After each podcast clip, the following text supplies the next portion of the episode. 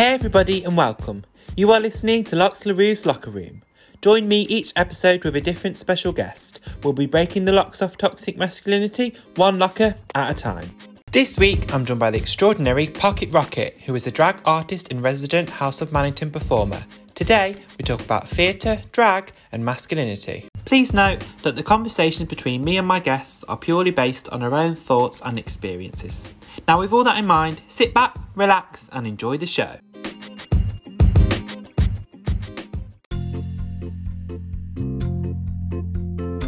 Hello, everyone, and just before we start, here is a lesson in Masculinity 101. Mary Frith was born in 1584 and grew up to be one of the most famous women of her age, eventually becoming the subject of the 17th century play The Roaring Girl. When she was older, she became a recognisable figure around town, drinking in taverns with men, smoking a long clay pipe, and wearing men's clothing. Such behaviour was understood as a threat to gender hierarchies of the time, and any woman apprehended cross dressing was understood to be in rebellion against her betters, i.e., men. Hi, everybody, and welcome to Lux LaRue's Locker Room. I am joined here today. I'm so excited by Pocket Rocket. Hi. Hello. How are you today? I'm very good, thanks. The weather is turning and it's so lovely. I know I've been able to sort of like um, do my laundry. Like I've actually nearly got to the bottom of my basket because it's been sunny. yes, so good. No longer having to use like the space heater to blast the laundry, otherwise it smells so mildewy. It's just like fresh air. What is this? I know, right? So, what have you been up to lately? Because we haven't spoke obviously for a while. I don't think I've last the last time I saw you was probably the last show I did actually live um, for House of the Law. Yeah, 2019. Do you know what? Actually, you're totally right. I think it's the same for me. Actually, I was like, oh my god, that sounds mad, and I was like, that was that was the last time I stood on a stage myself. God, that's crazy. That was that was almost a year and a half ago. Oh God, yeah. It's just let's just get back soon, shall we? And I, I can't wait to come and see you perform in Bristol as well. oh my God, honestly, I think we're all just so excited to start being able to do stuff again. I mean, same as I think everyone else has been doing. Obviously, like we've just been dabbling with different bits of digital stuff to try and keep afloat. I remember you when you guys did your first um, digital show. That was so much fun. We all watched that together as a house, and then you know we did bits and pieces with other other organizations and stuff as well. But it gets really tiring, I think, in a way that live performance doesn't. Yeah, um, I know what you mean. Yeah. It's just we're just all ready now, aren't we? But I love to watch. Thank you for mm. watching ours. I, I loved watch. We all watched um yours so as well. Fun. Do you know um the the Bristol Pride one, which we can talk oh, about yeah, in a bit. Yeah. Yeah. Yeah, so... that was a lot of fun to do, but it was really hard work. Like not only, I mean, yeah, yeah, it was a, it was a lot, a lot, a lot. I can imagine, but it definitely paid off. It was it was worth the watch. Um, so we'll talk about that a bit later, then I guess, and we can talk about a bit about your looks and your digital stuff. But I just wanted to start off by finding a bit about you for us and our listeners. Um, so could you tell us a bit about what it was like growing up for you, like um, yeah, growing up queer, etc., and stuff?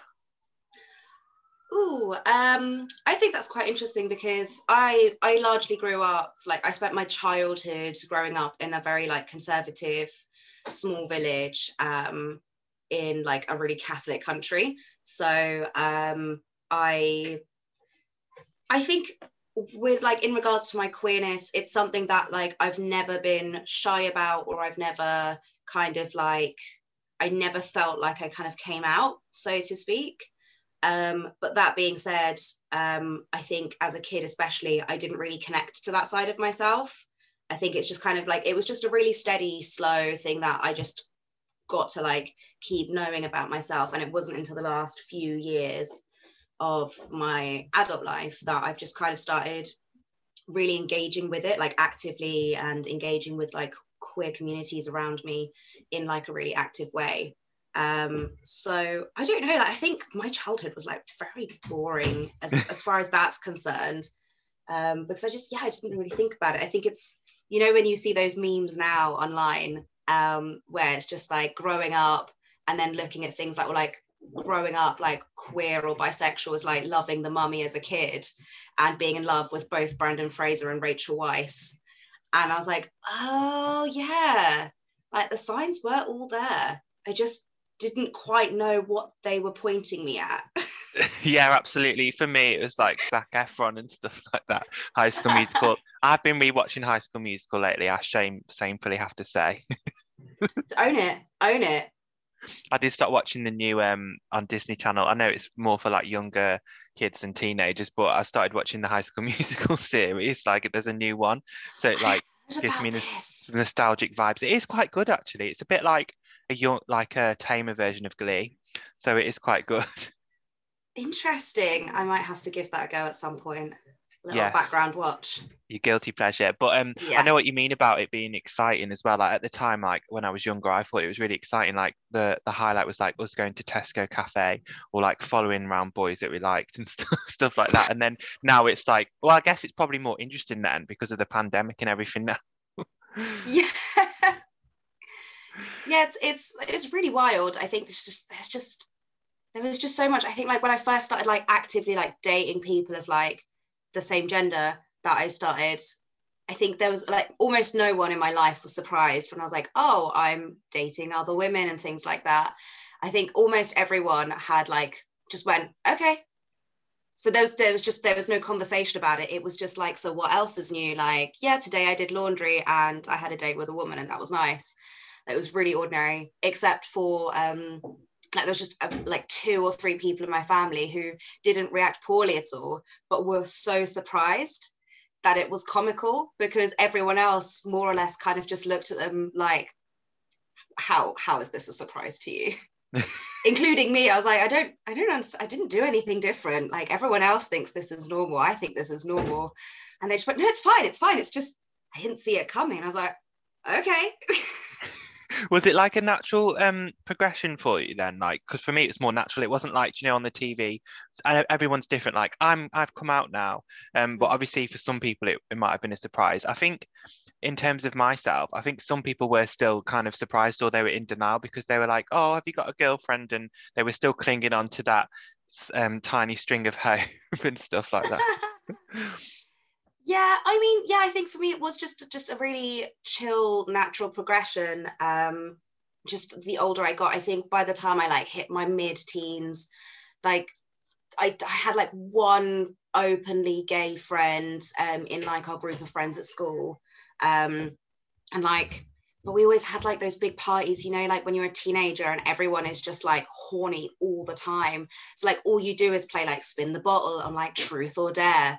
So we had all of that kind of stuff where like friends were kissing friends and it didn't matter what your gender or your sexuality was like that just happened all the time. Um, and i think even at that point i was like yes this is absolutely fine. And like it just it just didn't cross my mind that that was something like worth like considering like my identity it just kind of slowly progressed like i don't know if that makes any sense like it was just really in a very privileged way like it was just really simple a really simple thing for me. I think like loads of people have those different experiences and you know some people have a really difficult time coming to terms with their sexuality or gender identities. And i think in that way i've just been very fortunate because i've got a lot of support around me which has probably always meant that for me I've never had to have my, like any serious concerns about that, which has been great. Like it's really lovely, and I feel incredibly privileged because I know like people in my immediate circles who don't have that. Um, so it, yeah, I'm, I'm very grateful for all of that. Yeah, I can I can relate to that as well. Um, what you're saying about the parties and stuff, and obviously I was quite privileged in the way that I, I did get bullied at school, but I had a um, supportive network of mm. friends and family and stuff. But um, in terms for me, I, I don't know if it's the same for you. It's like with the masculinity and femininity side, which is kind of what I've been focusing on on this podcast. That's kind of like what mm-hmm. people associated that with like my sexuality, which is annoying. Like because they thought I was feminine, obviously they thought I was gay and that was sort of like in quotation marks a giveaway to them, um, which is annoying because it shouldn't really be associated with each other. Um, so I don't know what that mm. was like for you then, like with masculinity and femininity, or was it just did you not really think about it at the time?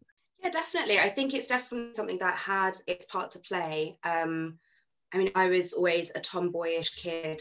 Um, you know, I had a big brother and we grew up in a small village, which meant that there was only so many kids um, and so many people that you could actually hang out with, which meant, you know, hanging out with my brother and most of his guy friends or like trying to tag along with them you know you try to fit in so you're going to try and do like the tomboy things um, but also then like i think again because it was a really conservative really small town kind of place um, trying to like fit in with like the gender expectations and like gender presentation in that way. And obviously, I would never have had those words for that as a kid. Like, this is obviously 100% upon reflection. But yeah, there is a big part of that. And I think there's still, um, like, I've almost come full circle where I'm now much more comfortable about like presentation and how that has uh, any kind of relationship to sexuality. But also, I can just do it a bit more consciously um, so like I can say, oh yeah, no, I do like being really femme and like I love wearing loads of makeup and high heels and like a body hugging dress that just makes me look really cute and feminine. But then there are times where I really like doing things that make me feel a little bit more androgynous.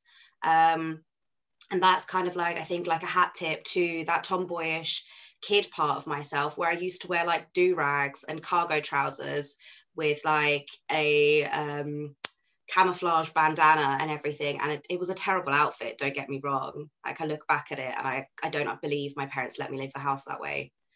But at the same time like it was nice that they did because it meant i just got to do whatever i wanted and express myself however i wanted um in in both cute feminine ways and you know something that was a bit more androgynous or masculine that that's great, yeah. And it sounds like you've always like tried to explore your own style and stuff. And I guess I I've been the same.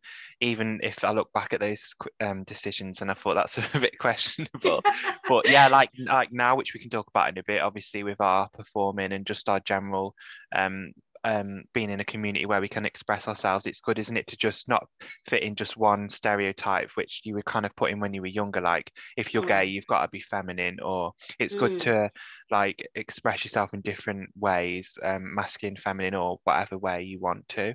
Um, mm. But I was just gonna say, actually, yeah, I I hung around. I had a lot of girl mates and stuff. So obviously I was a bit of a drama queen, a bit of a gossip. um, still a bit now. Um, so obviously people, some people who are a bit blind and to it and naive were a bit like, um, oh, he's got loads of girlfriends and stuff like that. Um, but other people were like, oh, he must be gay because he's um, he's like friends with loads of girls. So it's kind of like I can't win there.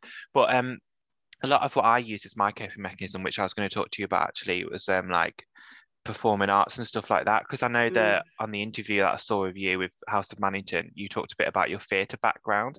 So i thought mm. we could talk a bit about that because I, I, bet you'd love to talk about that. I've obviously had a bit which i can mention in a bit um, but did that kind of help you express yourself? Or actually i'll ask the second question after. So did it help you express yourself the theatre background and tell us a bit about that? Massively. I mean despite the fact that i haven't really done much theatre first of all because of the pandemic um, um, largely I would say because of the pandemic, but it's it's always been a huge part. I mean, like I'm the child of two musicians. Like that's how I came to be. That's how my parents met through work. Um, and um, you know, my dad is a brass musician um, and conductor. My mum is a professional singer, and you know, wow. I. I know, I know. You can imagine their disappointment when I was like, I also want to be a star and I want to be on a stage. Go for it. that was that was six year old me, and my parents were like, oh no.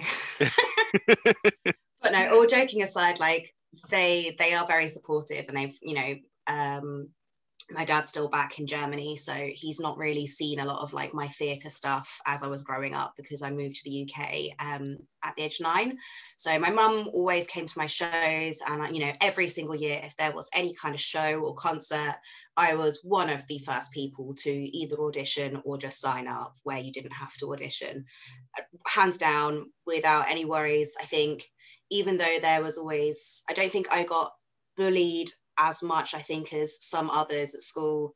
Um, and I was always quite tough at like just keeping my own. But that being said, I think I was definitely never one of the kind of cool kids. I was always one of the like nerdy kids. But doing all of these drama things was one thing I always felt extremely confident and competent about. I never got up on stage and was worried what someone was going to say about me because I had so much passion for it and I was so enthusiastic about it. And I was pretty good at it most of the time. Not always, don't get me wrong, but I, I, was good enough at it that I had that confidence to just do that and let that become a massive part of who I was and who I could explore myself to be. So um, even whilst I was doing theatre, um, throughout like coming up through school and then college, I ended up playing quite a lot of male characters um, that I just got cast in. That wasn't my decision, but I think it's brilliant because I remember I had to do um, Opera once, which uh, where I got the lead with Mack the Knife, who's just like this big gangster, and I'm I'm a tiny little person. and I was even smaller then, like at the age of about 17. And I was the smallest person in our class and in the cast playing the biggest character. And I was like, oh my God, I don't know how to do this. I have, I just, this is so outside of my comfort zone. And essentially, it was the first time I was actually in drag.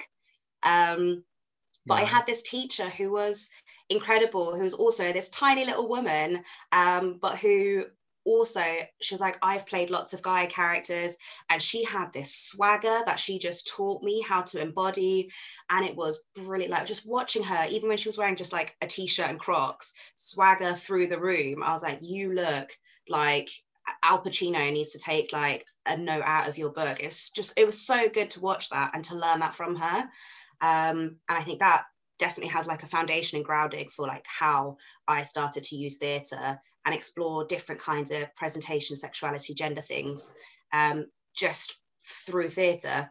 It was so much fun, yeah. Wow, A star answer to my question. that one covered all the points, ticked it.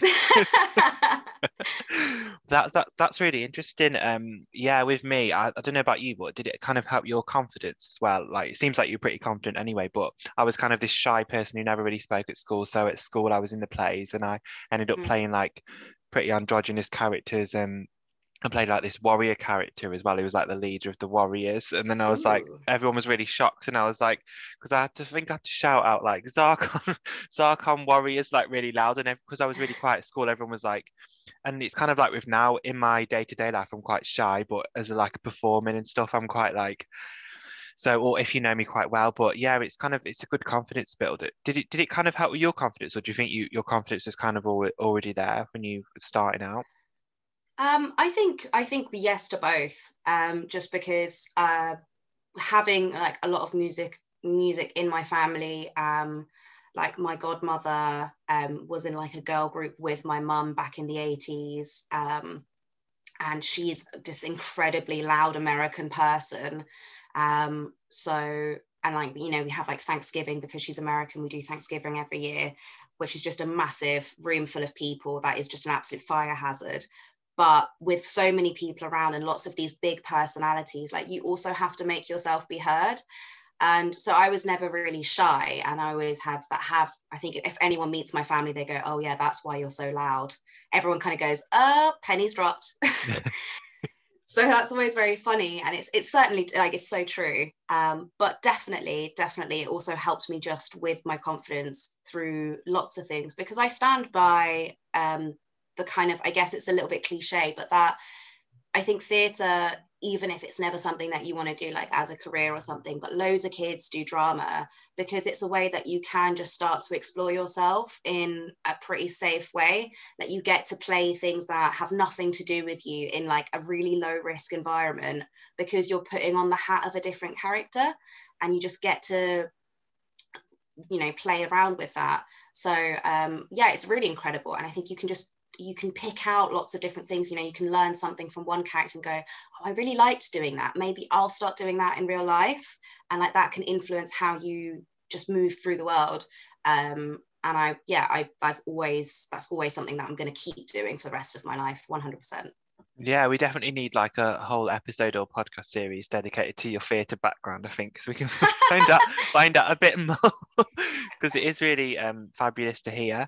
Um, but uh, yeah, I can I can understand like with having a bit of a family background in it as well, because um, mm. my family have always either had like a musical or like creative background. Like my granddad, he played the trumpet oh. and stuff, and he always used to perform in like a a band and stuff with my uncle. And then my mom, she's like good at writing and performing and stuff as well.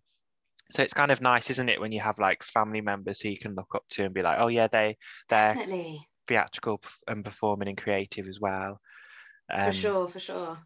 yeah um so um i was just going to ask one more question related to that before we move on then Mm-hmm. um with your experience of um theatre i know you said that was a positive one in terms of like playing with um gender and sexuality and stuff but do you think for some people or it could be that some theatre backgrounds can be quite gendered and like heteronormative? Because a bit of mine was not all of it but i found it was. Was yours or not necessarily? Because it sounds like you've had quite a positive experience. Um, I think I don't. I wouldn't say I've had like explicitly bad experiences, which again I think is is really good. Um, but definitely, I think. Um, while I, I think that it's it's always tricky when you're trying um trying to like stick into different gender roles, and I think with musical theatre, especially like if you're looking at some classical musical theatre, for example, that can be a bit harder. And I think now more than ever, um, you know, there's gender blind um, casting or, um, you know, um, gender swaps a lot of the time, which is very cool. But I remember there was one time I went to audition for Sweeney Todd, but there's basically no good women characters in it. There's, you know, there's about two women in it, if I remember rightly. And, you know, one is essentially a, like a love struck crone, and the other one is a really sad, wafy little girl. Like they're just poorly written, I think, like overall and neither of them suited me my kind of performance or like my singing. So i was like hi i'm here to audition for the role of toby because i can definitely play a 12 year old boy and i'll nail it. But they just they did they like they just said don't worry we're not casting toby um we're casting a boy as toby. I was like if you look at me with a hat on i look like a 12 year old boy i promise. But they just wouldn't let me audition so i had to audition for joanna instead who's a soprano and blonde and has a song about being blonde. And I'm just like, this is the worst thing ever. I just had to do this audition. I was just there for two hours amongst all these like blonde sopranos. And I was just, my voice was cracking. It was terrible. It was, it's very comic, but I was really upset about it because afterwards I did go to see the show because I had some friends who were in it. And they ended up casting like a grown adult to play Toby. And I was like, if you're if you're casting a 12 year old boy who hasn't had their voice break yet, surely there's no issue with casting or like, or at least letting a woman audition for the role if you think that they might be able to look the part. But instead, they cast this guy who was like five foot 11 or five foot 10. I was like, you've broken the illusion. You've just already broken the illusion. So I was really bummed out about that, I think, at the time. Um, I think it certainly is an example. Yeah, oh, thank you for that. Well, they don't know what they were missing out on, do they? And now, if we lead more onto Pocket Rocket in general, so could you talk a bit about your style or a bit of um, like more about Pocket Rocket, how they became to be? Um, I've got a few points, obviously, because I did come prepared. I did watch, rewatch um, the interview that you did with House of Mannington for Bristol Pride, so I sort of um, got a few of your quotes from there about how you um but I'll just let you go with it for now. Sure. I mean, feel free to throw these quotes at me because my memory's terrible. I'm just like, I said that. Oh yeah, sure, I said that. yeah. um. Oh gosh, yeah. I mean, that's a lot. Of, that was a lot of fun. It was. It was really hard work. Um, because we all kind of have day jobs and stuff as well. But that was a lot of fun to do. And um, overall, I mean, as I said, we basically me and my housemate we we decided to do um, back at uni when we weren't yet living together decided to do a degree program and rather than doing a dissertation you know for theatre you get to do a performative project if you want.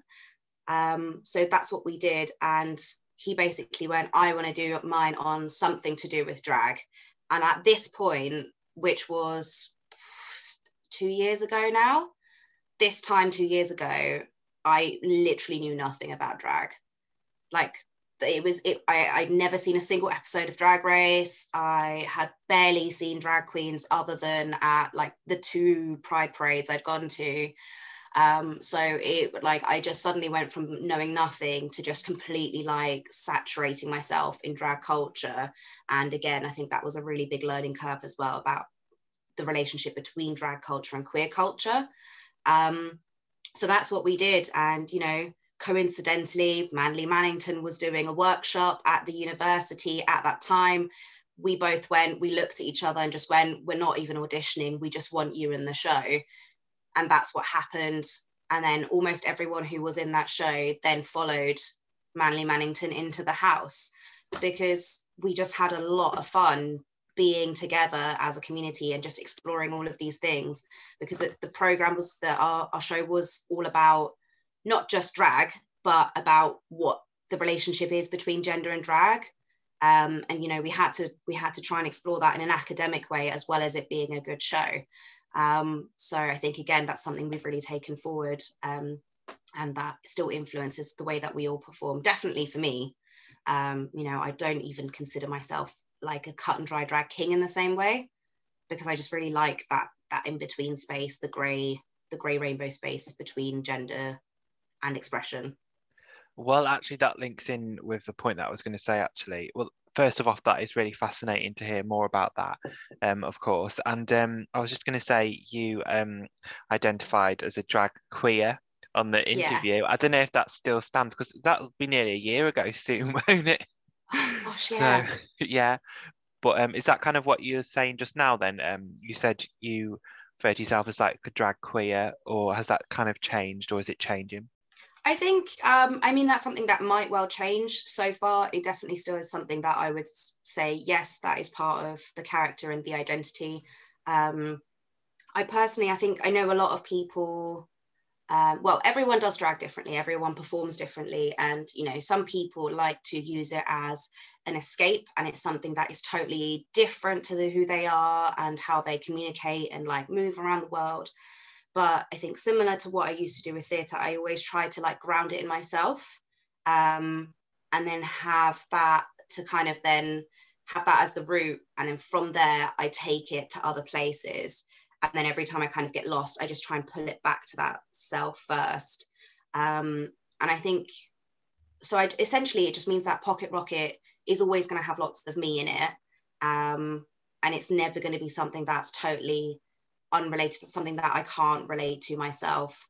Um, because I think it's fun to yeah to explore yourself by doing things that you wouldn't normally do and then i let that uh, you know once i've done a performance i can go cool that was really fun and i enjoyed that on a really personal level that relates to who i am not pocket rocket but we we work together yeah, I thought it was really interesting as well how you, um, which is kind of what you've just said now about um, how you you've used the dragon stuff, getting to know yourself and exploring different sides of yourself, and I kind of do that with like my boylesque and stuff. Mm. Um, like I've I've had like different styles. Like I've done like a, a pink style with like pink feathers and balloons and you know high heels, and and then I've done an opposite style where I've done like a Wizard of Oz number which it was like I was the wizard and I had like dungarees and like it's more of a I guess you could say masculine look. So yeah, I kind of like using different characters and different styles to express um explore different sides of myself as well. So is that kind of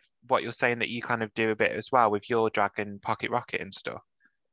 Yeah, for sure. I mean, um, I've done drag looks where I've had I've looked quite masculine, um, but I almost always still have a full face of makeup that isn't just trying to make myself look more masculine. Like I like wearing lots of fun eyeshadow and eyeliner or big lipstick. Um, I like creating like artistic style beards. Um, you know, once I did like tiger stripes in in like where your beard would be rather than doing actual like hair um, imitation sort of thing, just because it's a bit of fun um, and I got to play with that. Um, but I just think also, you know, for me personally and for Pocket Rocket, it doesn't feel right to only say I'll be a drag queen and only, uh, sorry, a drag king and only do um, things that are mask presenting because it just doesn't quite feel like me. Um, and I want to find, I, I just find it really fascinating, like the things that come in between the binary. Um, and it's not something I know all that much about. So I think for me, it's also um, a space to explore that with other people, you know, who have been doing both uh, binary style drag, non-binary style drag, and getting to work with those people, watching what they're doing, and um, yeah, letting that influence how how I perform as well um, in that little in between space. Yeah, that's that's that's great. Um, and I with myself, I I wouldn't say um I wouldn't like to call myself a drag queen just for my own style personally. Mm, I prefer like identifying as like androgynous and stuff because um like yourself, I not like if you're a drag queen you can't do this, but like with yeah. myself, I like to sort of always have like facial hair and like makeup. Even if I'm wearing a more masculine look, I like to Yeah. mix up like, you know, what appears to be masculine and feminine. And Mhm. I find it interesting how you kind of said on um on the interview as well, um, that you like screwing up the presentation. I'm reading this off here. You like screwing up the presentation of what is considered to be masculine. Mm. So can you remember say, saying that and that kind of linking this in with what we're talking about? I know you briefly already said. Yeah, no, I, I think I do remember saying that. Um, and it is it is what's important to me. You know, if you look at Manly Mannington, um, it's it's so different to what they normally do in like their real life. And you know, Fireball is so um so um femme burlesque. So those are two like really big like contrasting differences um in terms of character and performance for one person, which is incredible. Like I think there's nothing more valid about doing something that is binary or something that isn't. Um, they're just kind of different styles of performing. And I think they're just equally as interesting. And just depending on who you are and who you want to be in those characters, you can bring different things to the table. And like I said, you know, this it doesn't mean that I won't be doing something that is high masc or high femme, but I think my starting ground will always be in the middle, and then I'll find a way to go in one one direction or another, depending on what the act is and what I'm trying to do at that moment. Because I think I just like I like the freedom of not having to choose. I'm greedy that way. Yeah, yeah, me too. So before we end, I just wanted to talk a bit about um your superhero performance um for Bristol Pride because I really loved that. So could you just tell us a bit about that, whichever part you want, um, either about the costume or the choreography that you had to did, or just anything, some interesting stuff about that? Oh, um, I mean, I think it was it was a lot of work because naturally Manly is a fantastic choreographer. Um, but because we all have day jobs, trying to find the time to rehearse together was quite difficult, um, especially because it was still in a pandemic where we only had so many resources that we could access, etc. Um, so that was quite stressful. But overall, like it was a lot of fun to finally start performing again together, doing the filming together. Um, our fantastic little Ever, uh, made all of our costumes from scratch. Like, she's just incredible, just chef's kiss. Um, and it was a lot of fun wearing those costumes as well. I think we all just, once we got into costume, we all just felt ourselves and had so much fun. Um, even when we had to wake up at three o'clock in the morning so that we could do a 6 a.m. shoot. Um, yeah, it was it was a lot, a lot of fun doing that. Um, Dedication. yeah, it really, really was. Like by the time we finished, I think it wasn't even midday. So the first thing we did, we all just sat together, like slumped in armchairs, really tired, and just ordered McDonald's breakfast, just so that we could cope with the rest of the day. But it was really nice. I think one of my favorite things about that was actually that we were just there with one of these like really small tinny speakers, because obviously we'll we'll put the music over the top um, top during post. Um, but there's a lot of dog walkers that came where we were filming um, in the mornings, like at that time, which is why we got up so early to try and avoid the big brunt of it.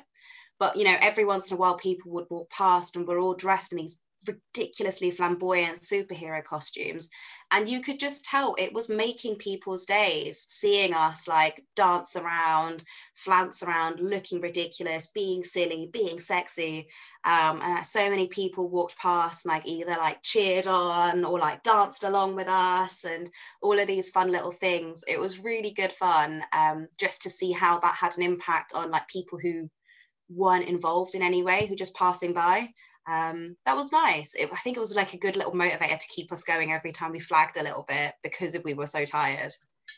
Yeah, like um I remember because obviously I did a bit of filming for Cybergram, so I can relate to the the tiredness and stuff like that. Because sometimes you try and schedule it so you try try and do it all in a regular pattern, don't you? So it doesn't Yeah. drag out. You try and do it all in like a day or a few days or something. But I remember the first um one of the first videos I did for one of our shows. Um, I was Dor- doing Dorothy running over the hill, and like you said, pe- some people would see it was on Boxing Day actually. um, oh my god, that's so I amazing. I used to, in the past, I used to go like um, to my straight, um, distant family, but now I've more flamboyant um, on Boxing Day. Um, yeah, I was running over the hill, but these people were generally interested and they were nice, but there was kind of this fear that, like, you know, people would be like um, shouting homophobic stuff at me, like Yeah. from a toxic masculinity point of view, or whoever shouts it, but. No one really did actually. Everyone was just Mm. interested. So it's nice, isn't it, sometimes when people are actually interested in what you're doing rather than shouting like horrible stuff. For sure, for sure, because we've had this conversation before as well, and you know, there's there's a few of us, you know, who have had experiences where you do get, you know, like slurs thrown at you, or you know, some people don't feel safe walking down the street, like to and from a gig, for example, in drag. You know, they have to arrive at the venue hours early, if possible, to get ready, or you know, spend money on a taxi, um, and all those kinds of things. And it's it's always easier in a group. Like we were in a big group, people could tell there was a thing going on but i think we all still had those concerns that you know what if someone does like just shout something um and they say i think it's very much still a real concern for many many people in a in a very real way usually like men, isn't it? Not to stereotype, but like straight. Yeah i i mean i don't think i've ever like had anything yelled at me by you know queer women. Uh it's rarely straight women. So yeah it's just it's normally it normally is straight men which is a shame but you're absolutely right. I think there is definitely less of that um and it is nice to see that most of the time actually you know people do just end up being interested or find it fun um to to kind of be able to see that or participate on the sidelines. Um, and that was a really nice thing to see. Like no one shouted anything at us. Um, if they did it was to say you guys look amazing or wow what are you doing? Um, Yeah, you know every nice, once in a while it? someone stopped. And that was really really nice. Um, you know especially when you do have moments of concern. So that was really refreshing and it really like boosted our motivation to keep going Awesome. Well, thank you for sharing that. And just as we're about to finish now, I was going to ask if you've got any advice and stuff like that. And it could kind of link in with what we we're saying. Um, I mean, I would say in it's kind of like a, a slight two-parter. I would say surround yourself with a community that's got your back, um, um, which I think is it's every queer person says it to you, but there's a reason why. And you know, over the last couple of years, part of that community for me has been the house, the House of Mannington. Even though we haven't been able to do much, you know, we're still planning to do things for this summer. We've got a couple of things lined up that hopefully, all things permitting, will go through and having each other and doing this performance and exploring these fun things together through performance and through drag um, as a community makes a massive difference. You know, we really, really have each other's backs, even though we kind of just came together as this really random group. Um, and, you know, as that follow on, I would also say, like, have find find some courage to explore some things about you by doing fun and silly things. It doesn't have to be theater per se. It doesn't have to be like you don't have to go and do dance classes all the time but like just having a chance to perform something like just do some role playing games. They're really fun and they they give you a lot of that same kind of outlet that performing on a stage even if a stage like strikes fear into your heart gives you um, and just having that opportunity to play play with the people that are your community and having those opportunities to explore yourself through different elements of performance that is my big thing that has brought me to where i am which is a pretty good place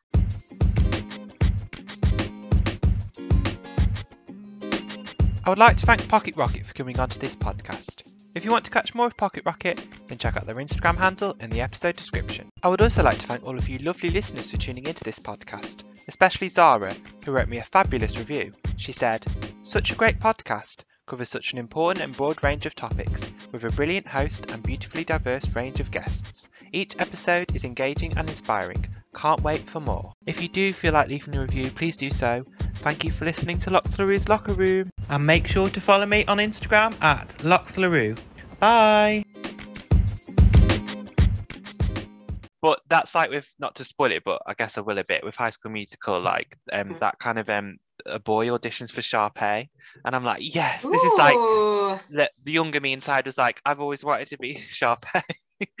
so it's kind of like the drama teacher's like, I love this spin on it and stuff like that. So um definitely worth watching for, for that reason. Ooh, I love Yeah. that. Yeah, okay, you've sold me on it now. yeah. so don't judge me if it's horrible. But um